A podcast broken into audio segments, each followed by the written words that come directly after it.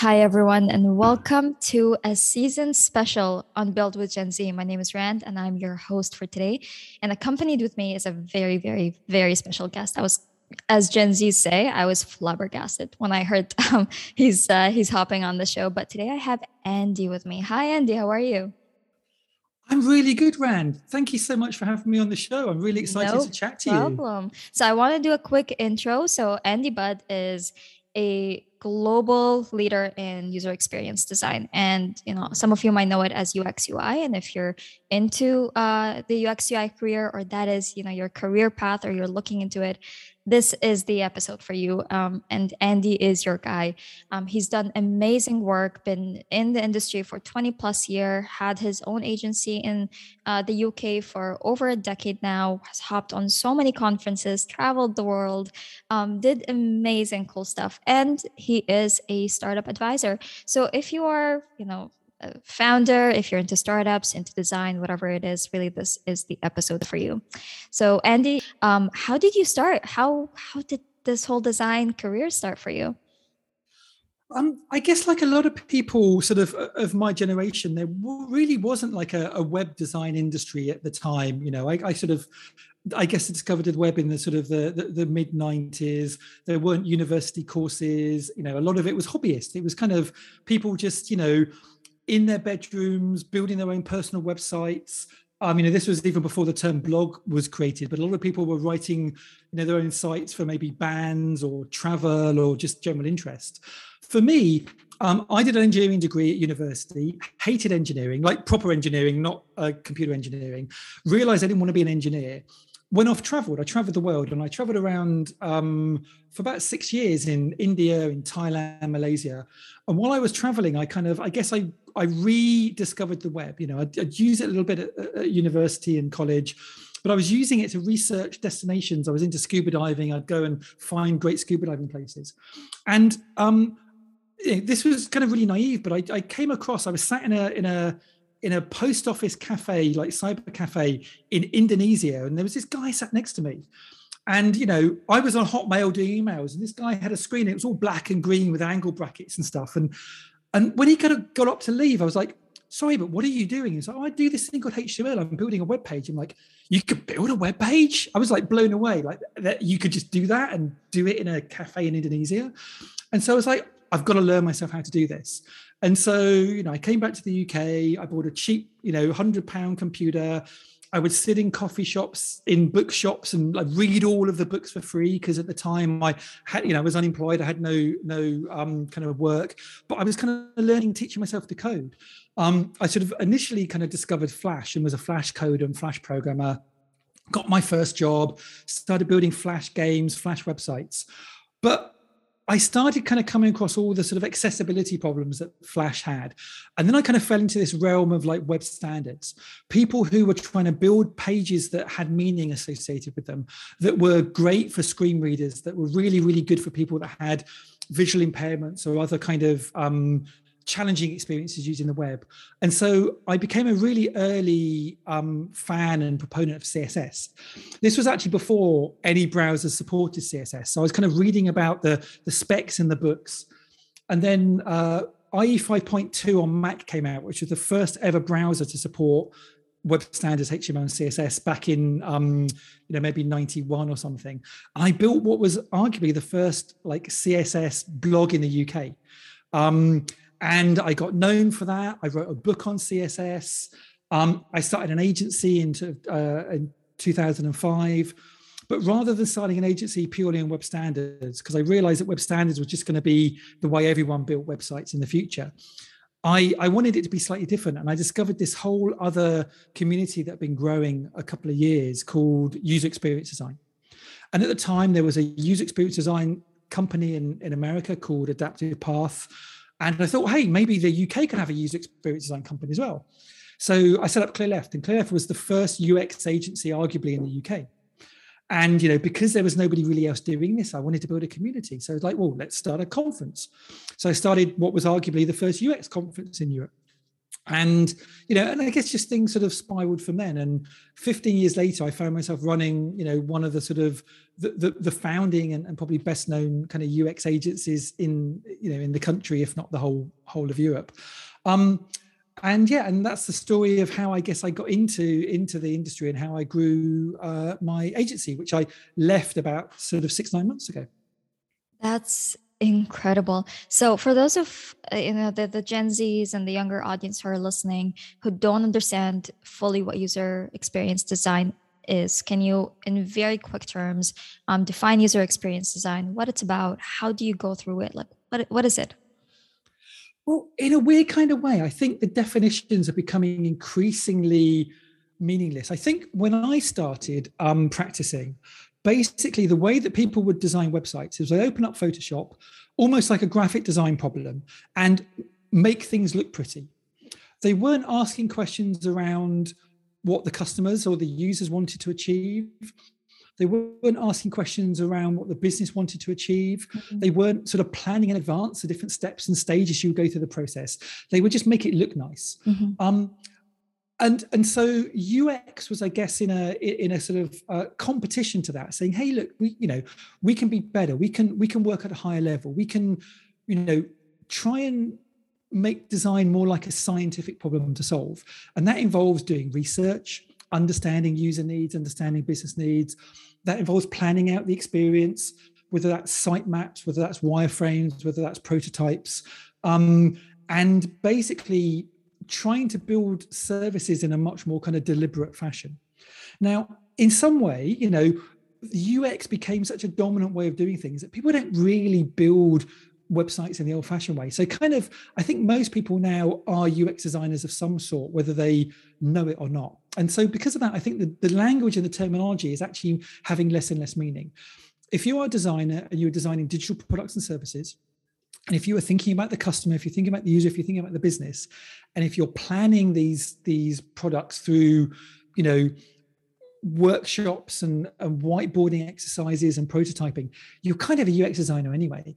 And actually, like, there's a lot of tension in the community around, you know, the term UX design.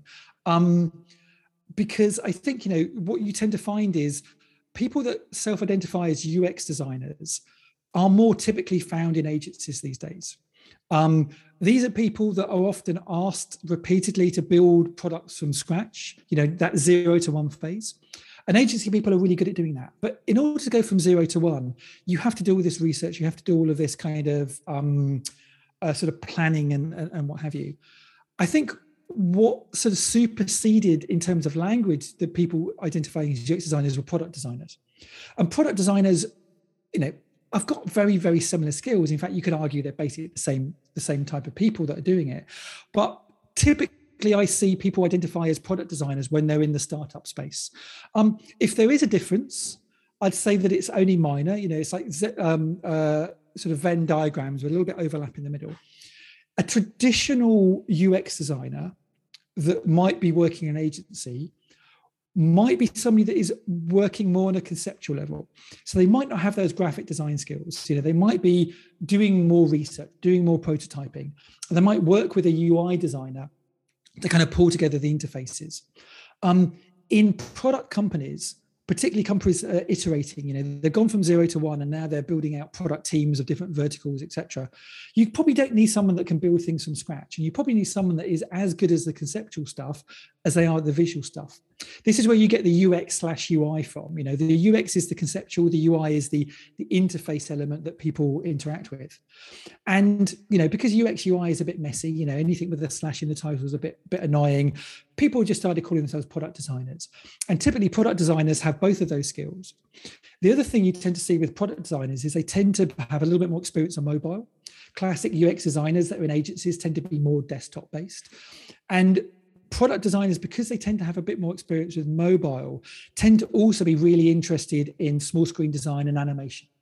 So I tend to find like really, really good product designers tend to also be really interested in communicating how the interface works through subtle animations and stuff like that. But really, you know, I think to some extent that the titles are starting to be a little bit interchangeable at the moment. I guess the advice I give to people who are looking to decide how to position themselves is to kind of, you know, do a little bit of research about the difference between UX, UI, and product design.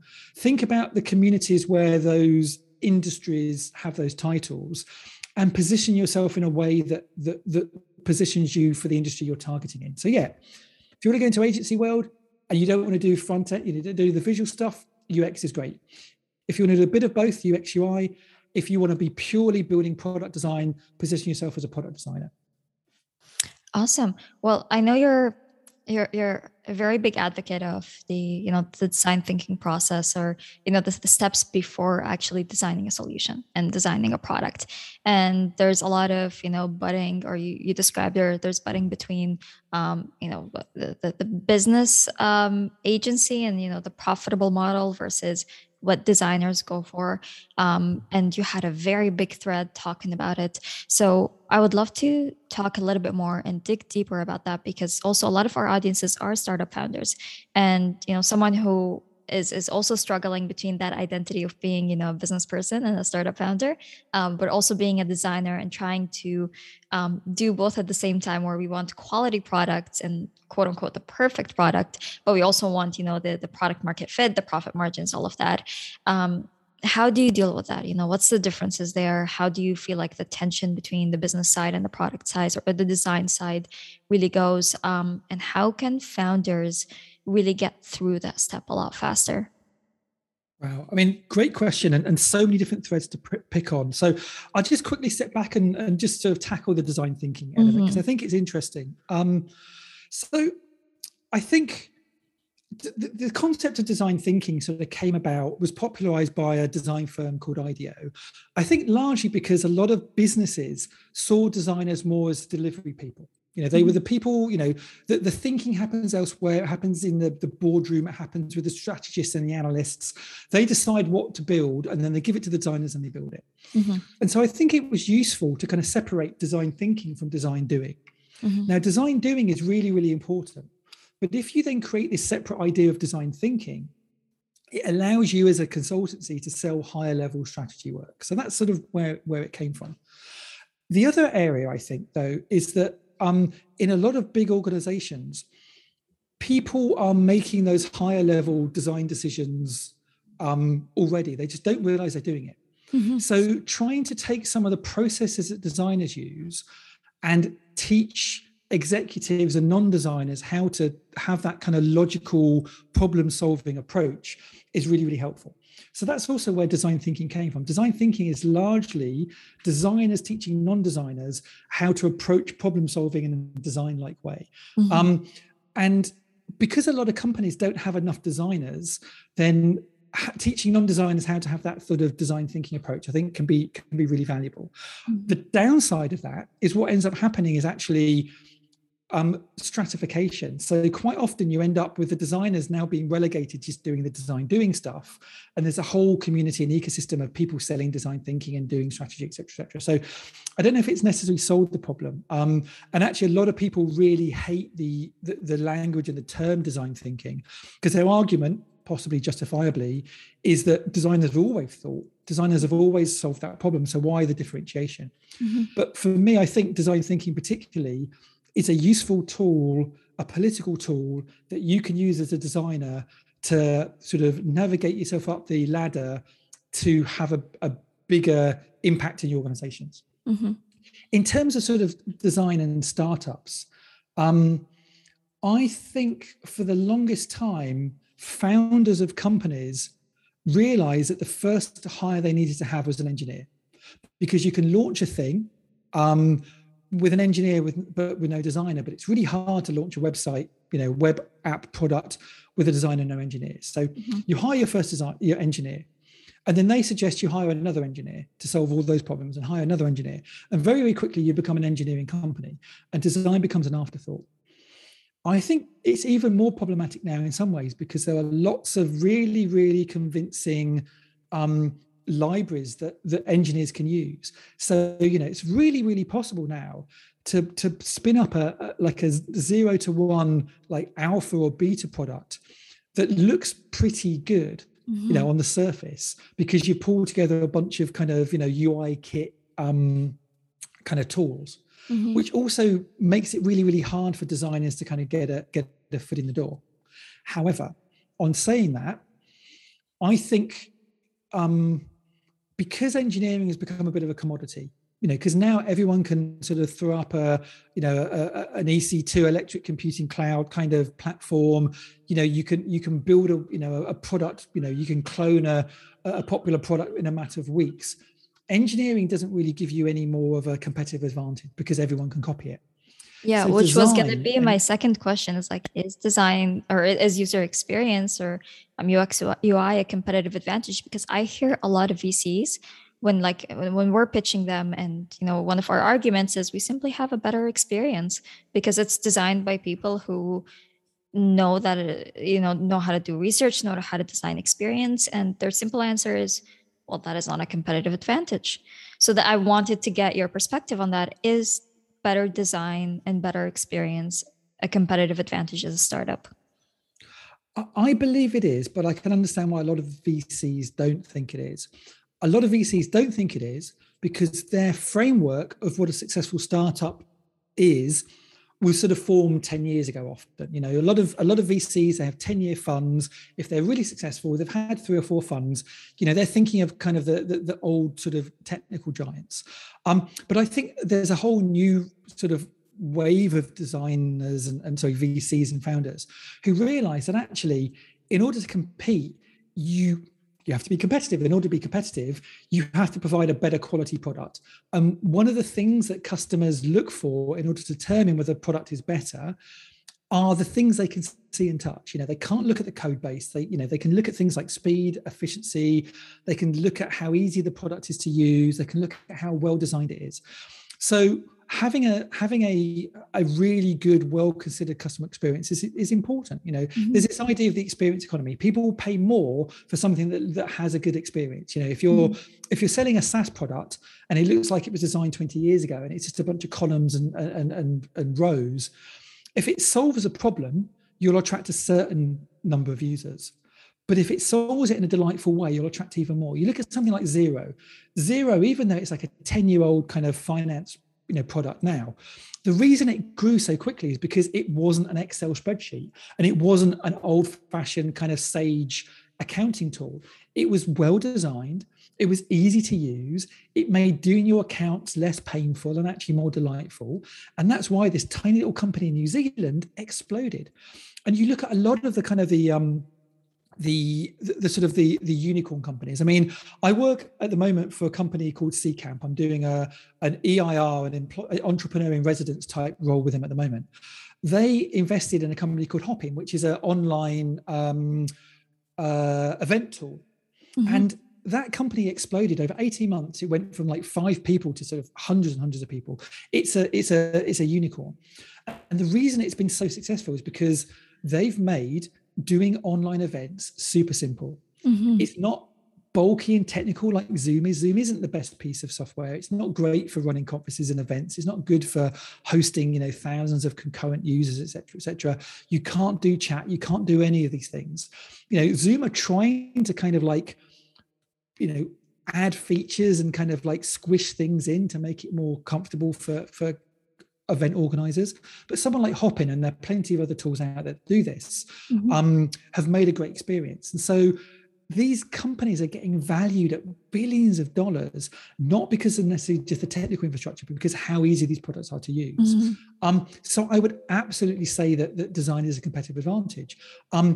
If you look at McKinsey, big consulting company, a couple of years ago, they did a report on the value of design. They looked at, you know, identified a number of companies which they believed had design at their heart. Mm-hmm. And they looked at their performance over a number of years on the stock market. And the companies that were design-centered outperformed the non-design-centered companies. The companies that were user-centered, customer-centered, mm-hmm. outperformed the ones that weren't. If you sign up for an MBA, you know, the way that MBAs are taught, the way that business people are taught, is that you listen to your customers, you deliver value to your customers, you create a great customer experience, mm-hmm. and, you know, that's how you make profit. And design and user experience is just the digital version of customer experience. So absolutely, design can give you a competitive advantage. Now, it's not the only way. Mm-hmm. You know, you can be really cheap. You know, you look at companies in the UK like Ryanair, a budget airline. You know, they are almost known for being really, really challenging people to fly with. You know, they actually, you know, you could argue make the experience really horrible, mm-hmm. but it's so cheap that you don't care. So, you know, you can have a pricing model. You know, mm-hmm. also in terms of competitive advantage, you can have just better deals than anyone. You know, if you've negotiated contracts like, you know, like Netflix, I think Netflix provide a brilliant customer experience, but really their competitive advantage is having, you know, the content, you know, so they've negotiated having great deals with movies and TV shows. And so, you know, actually Netflix, the experience could be rubbish mm-hmm. if they've got the content. So it's not the only way to do it, but I think the smart move is to do a bit of everything, you mm-hmm. know, so Netflix have the deals, they have first mover advantage, they've got great engineering, they've got great user experience. And so you're winning on all fronts. So essentially what I see happened in the past, you know, 10 years or 20 years is a lot of companies have solved major societal problems, major inconvenient problems. And now really what is left or the problems that are left in startups is improving experiences or creating products that improve previous experiences or previous problems that were initially solved. I mean, to some extent, yeah. I mean, I still think there are big societal problems. Of course. I think you only need to dive onto Twitter mm-hmm. and see what's going on in the world to realize that those problems still exist. And there mm-hmm. are still the need for engineering problems. Mm-hmm. But there are lots of classes of company that, you know, that have solved problems in an effective way, but not necessarily a delightful way. And people, you know, if you're choosing to spend your money, like I say, if you want to spend your money with a Sage or you want to spend your money with a Xero, and both of them are roughly the same price, but one provides a better experience, you're naturally going to be drawn to the one that, you know, that provides a better experience. And so I think it is a form of competitive advantage. Absolutely. Absolutely. So one of the things that you've tweeted about once is how, you know, historically, a lot of the startups that made it, the unicorns, really had terrible, shitty user experience when they first launched. And then after they discovered their product market fit and, you know, they scaled, that's when really they started working on the design experience. So for a startup that is starting now, is really launching and creating early adopters more important than really finding the design product fit? It's a really interesting and a really, really tough question. And actually, I find myself really conflicted on to what the right answer is. Mm-hmm. As a designer, and as a designer at heart, I passionately believe in the value of design. And I really believe that designers should be one of the founding hires at a tech company. I think at a tech company, you should have a CEO, you should have a TO, and you should have some form of senior, you know, design leader, whether it's a VP, whether it's a CDO or what have you. But, you know, that creates a really, really strong sort of foundation. And I think if you have that, then you bake design in from the start. And it means that you're, you know, everything you put out there is going to have a kind of a design focus. In order to be a really successful founding designer, to be the first designer in an early stage startup, I think one of the problems designers have, I think, stepping back a second, is mm-hmm. when designers kind of enter into a company that already has a largely engineering dominant, sales dominant, or product dominant culture, yeah. it's really tough to change that culture. If you're the first designer and there are already 10 engineers and all the decisions get made by sales, mm-hmm. you're hitting a brick wall. You're fighting an uphill struggle. If you join and there's only three of you, the CTO and the CEO, you're going to have a much better opportunity to kind of shape that decision-making process. And so when mm-hmm. decisions get made, they're going to ask you, they're going to ask the CTO, and you're going to be a bit more in balance. So I think designers will have a much better experience if they join early stage startups because they're right in the middle of that decision-making process. Two problems I see. So one problem I see is designers often hate joining early stage startups. They actually prefer joining companies that mm-hmm. already have an existing design culture mm-hmm. because they don't want to be stuck working somewhere that hates design. But ironically, by not being through the door at the start, you're relying on somebody else to have kind of set that culture. If you join a team where there's 20 developers and 3 designers, you're already on the back foot. Mm-hmm. So I would really love to kind of get designers to start joining companies sooner. The other reason for starting to join companies sooner is it's just kind of maybe a self-interest thing. You know, if you're the third or fourth employee through the door, you're going to be owning a significant part in that business, you know, 2%, 3%. Mm-hmm. If you're the 10th, you know, designer through the door, if you're the 100th employer, you're going to be owning so little of that business that you're not going to really benefit.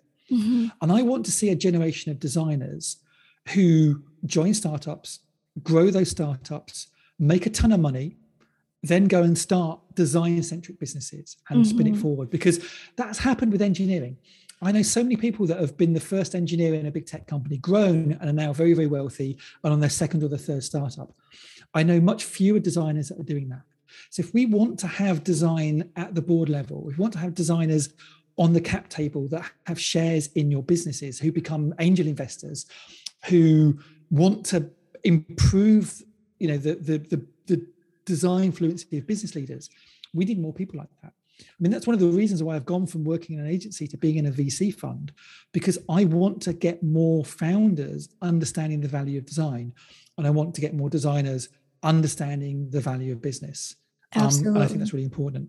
Absolutely. And that's something that we embedded in our team culture as well, where our engineering team, so my co-founder is a software engineer. I have a bachelor in business and I'm a UX UI designer, and all the decisions are really backed up by design. Our entire engineering team is really focused on design decisions rather than engineering decisions.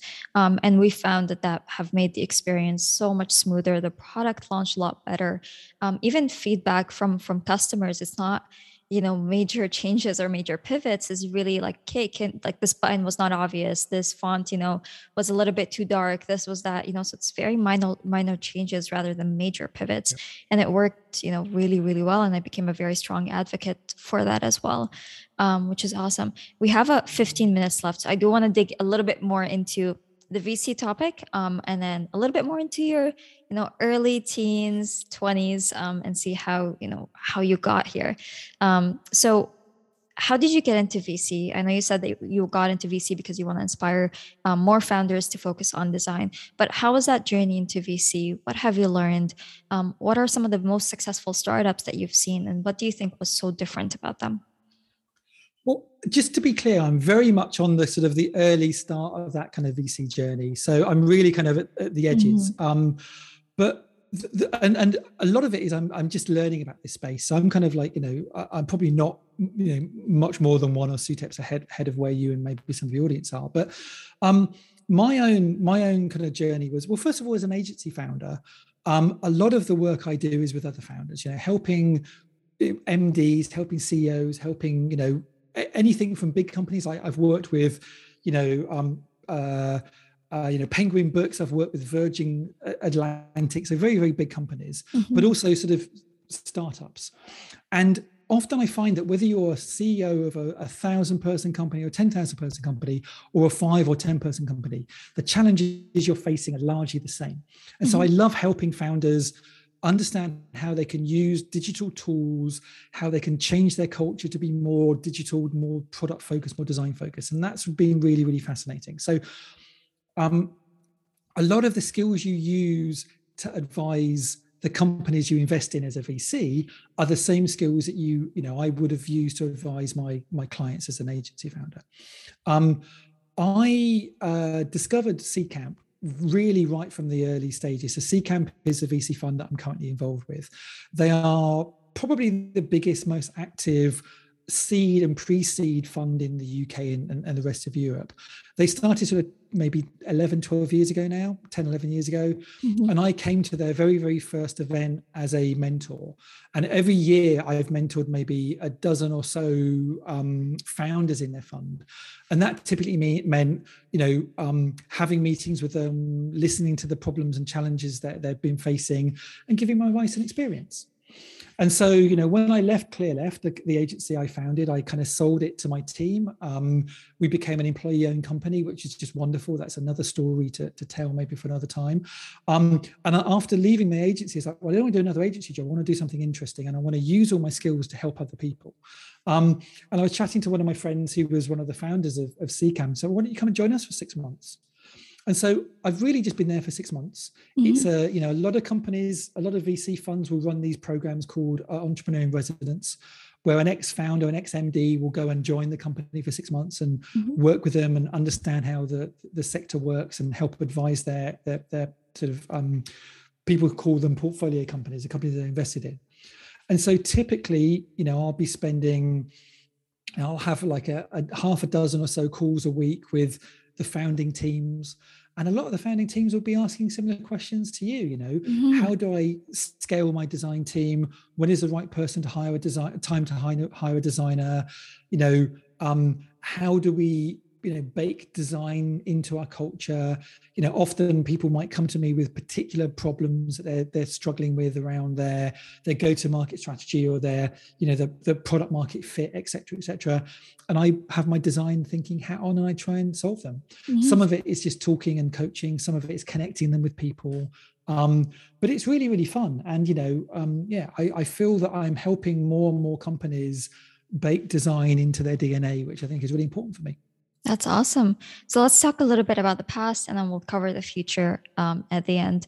But tell me how your 20s were, you know, early teens, early 20s, because I feel like Gen Zs are terrified of how fast time is going. And a lot of us graduated during the pandemic or had to, you know, essentially 2-3 years of our lives just disappeared like that. And, you know, were you sitting on a couch watching TV? Were you programming? Were you studying? Like, well, what did your 20s look like? I mean, look, you know, there's a certain amount of guilt that comes with having a sort of a certain amount of privilege. We've all got privilege. I think it's just mm-hmm. important to understand and you know, understand the context in which we were brought up, the time that we were brought up, et cetera, et cetera. Look, I'm a classic Gen X. I'm a classic kind of like slacker generation, you know, and all of the kind of the sort of, I guess, cliches are sort of relatively true to me. You know, I graduated in the sort of the early 90s. You know, I went to university in Manchester during the rave scene. I spent much more of my time in a club dancing than I did studying. So I ended up with a really, really rubbish degree. But because of the economic climate at the time, and also because Gen X kind of community were a little bit kind of not worrying and focusing on that, you know, I didn't care. You know, I came out with a fairly small amount of a debt because I grew up in a time when the government actually paid a lot of your university tuition. So I was really fortunate. I left wanting to do something meaningful with my life and not knowing what that was. Mm-hmm. Being an engineer wasn't meaningful. And so, like a lot of people, I traveled around, and so I spent a lot of time lost. You know, I did lots of menial jobs. I did, you know, telephone support. I worked in, you know, offices with banks of phones. I worked in a travel agent. I worked, you know, doing manual work. I did a lot of kind of rubbish jobs just to pay the bills, to then go out at the weekend and have fun. Mm-hmm. So, you know, what really annoys me is kind of like the sort of the generation above me complaining about kind of the way that Gen Z spend their money now. It's like,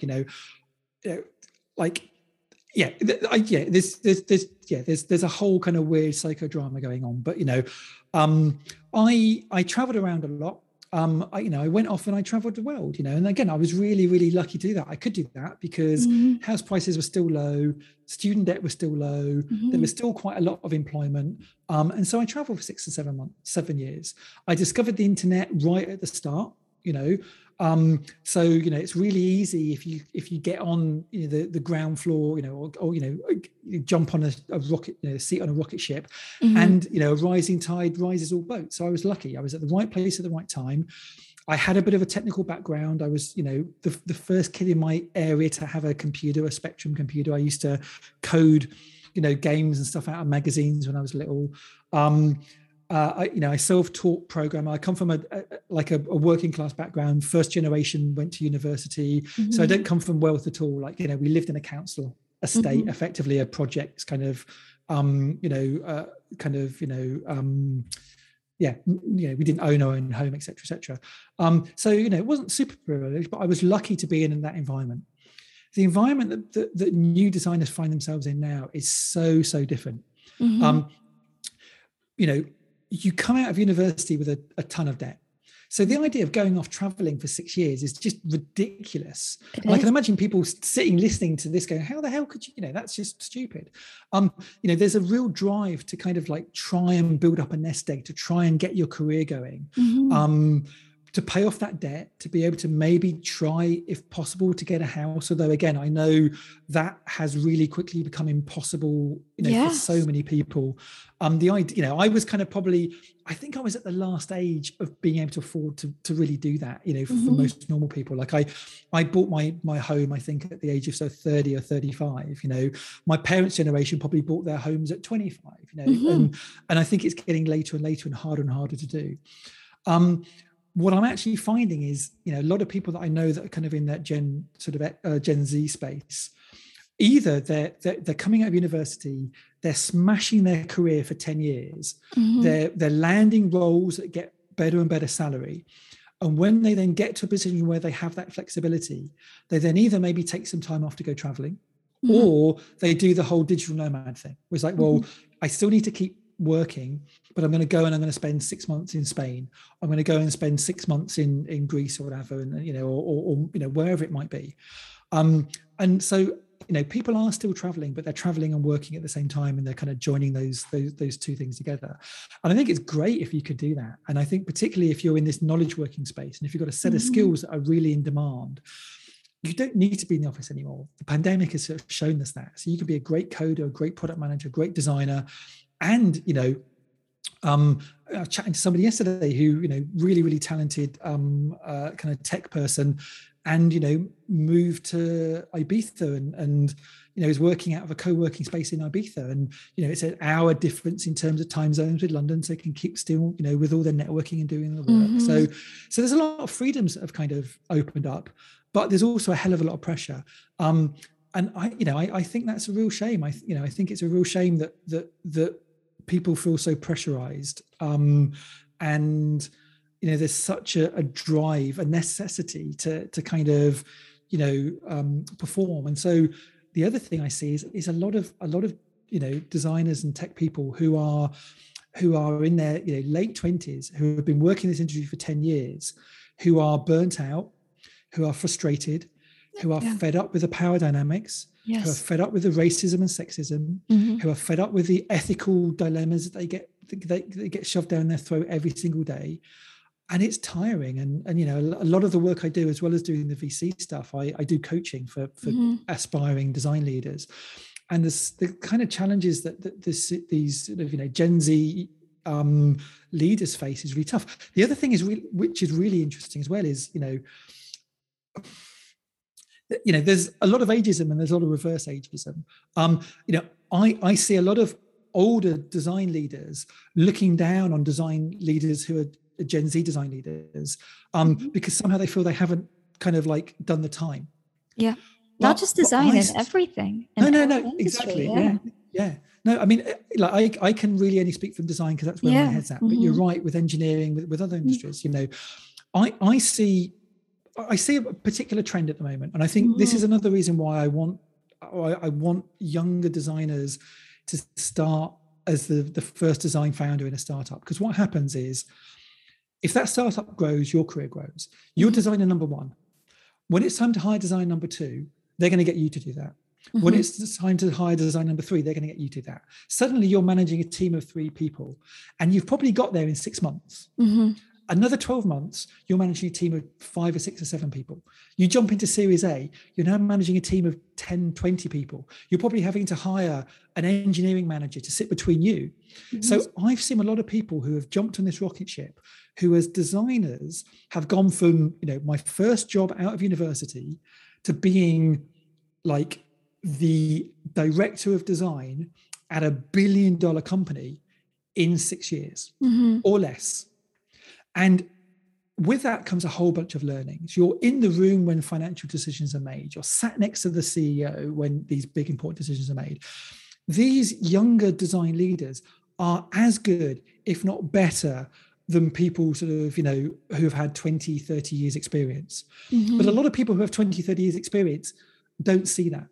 And that's really frustrating. So you get these weird kind of jealousies or kind of behaviors when, you know, people just don't recognize your experience because you look younger. And, you know, I think that's exactly the same bias that, you know, people have if you look like you come from a different ethnic background, or if you come from a different gender. So, you know, I think we need to respect people's experience and not over-index on things like, you know, I belong to this demographic and this age group.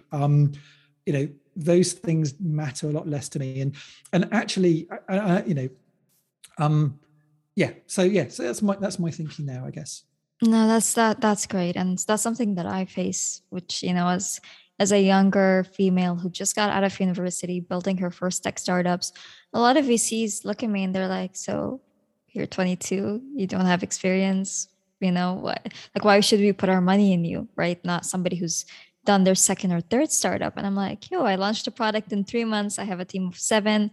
They're all dedicated. We're all working full time. We got pre-seed, like, you know, I still did it all. It doesn't matter. But that's a very big problem everywhere. You know, but I think the access to internet and resources gave us the ability to forecast 10 years in just 6 months, which is something that I see in Gen Zs constantly. Yep. Exactly. I mean, this is it. It's amazing. Like, I think that, you know, I have such respect for the current generation because they're go-getters. That, you know, they don't let blockers get in the way. You know, they're really like, they're really good at switching tools, switching lanes, being flexible. You know, that's one of the things that I think that being in this current sort of, you know, high output media environment happens. Like, I see people of my age, you know, and younger, like, kind of millennials who, you know, have a very, very fixed mindset. You know, it's like, oh, well, we need to get someone in to do video. Well, who can we hire to do video? And then a bunch of the people I know who are Gen Z, like, well, we can do it. You know, we've never done it before, but hey, let's get an app. Let's read an article. Let's do it. And I have so much admiration for that kind of just do it attitude. And frankly, that's what you need in startups. You know, startups are powered by speed and delivery. Startups don't work because you hire a bunch of people who've got prior experience. Startups work because you can have a whole bunch of people that believe in themselves and can deliver and can execute. 1,000%. To your point around kind of VC and investing, I mean, that is a big problem with the industry. You know, the reality is that a lot of VCs are all white dudes. I mean, I feel really lucky at Seedcamp. Both of the general partners, you know, are not old middle class white dudes. So it's really, really great being around people who you know have a more diverse sort of background and can see that in others.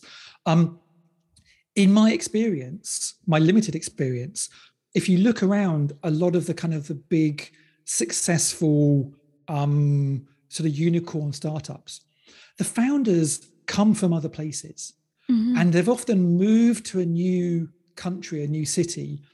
They've often found the current way of doing things really, really frustrating and wanted to change that and wanted to build that. So actually, you know, you look at a lot of these companies and they're driven by people who aren't the sort of the majority. And so actually I think that's a really, really important thing. Like, if you are in a minority, if you feel that you're other, that actually can often really, really motivate you to kind of take your entrepreneurial spirit and change things and mix things up. Well, that gives me a lot of hope. Yeah, it's brilliant. And I think as a VC, you need to be looking at that energy and that enthusiasm. There's lots of research that shows that VCs are really, really terrible at investing in companies that have, you know, either majority women owned or even just have women on the boards. And there's been horrible stories of women, people who identify as women founders, inventing male colleagues that don't exist just to kind of like get through the gates that some VCs put in front of them, which is just bonkers to think that you have to pretend that there's a guy on the team. So all of that stuff needs to be broken down. And actually that will be broken down when more younger people join the investing community.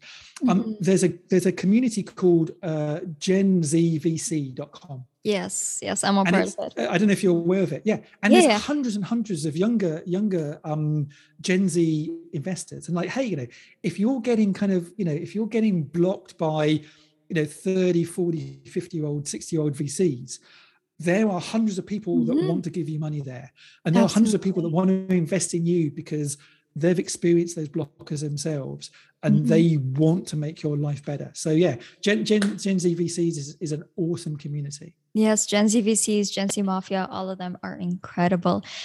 My last question for you: what does the future hold for you? And where can people reach out to you? What do you love to be involved with? That's it. Look, the thing that's always motivated me is this belief that design can make things better. It can make businesses better. It can make people's experiences better.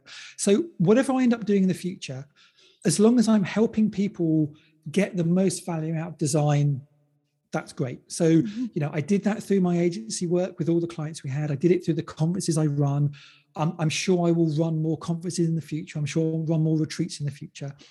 At the moment, I'm really, really enjoying advising founders. I do that both through Seedcamp and through the people that Seedcamp fund. I also have like a number of founders and a number of startups that I advise independently. So if it's not the reason why I'm on here, but if people are listening, they've enjoyed what I've said and they're building their startup and they want some advice, I'd love to help and help sort of push you in the right direction. I also do a lot of coaching with up and coming design leaders, helping them navigate their career, helping them, solve some of the challenges they're facing. A lot of the people I coach, I've got maybe a dozen or so people that I coach at the moment.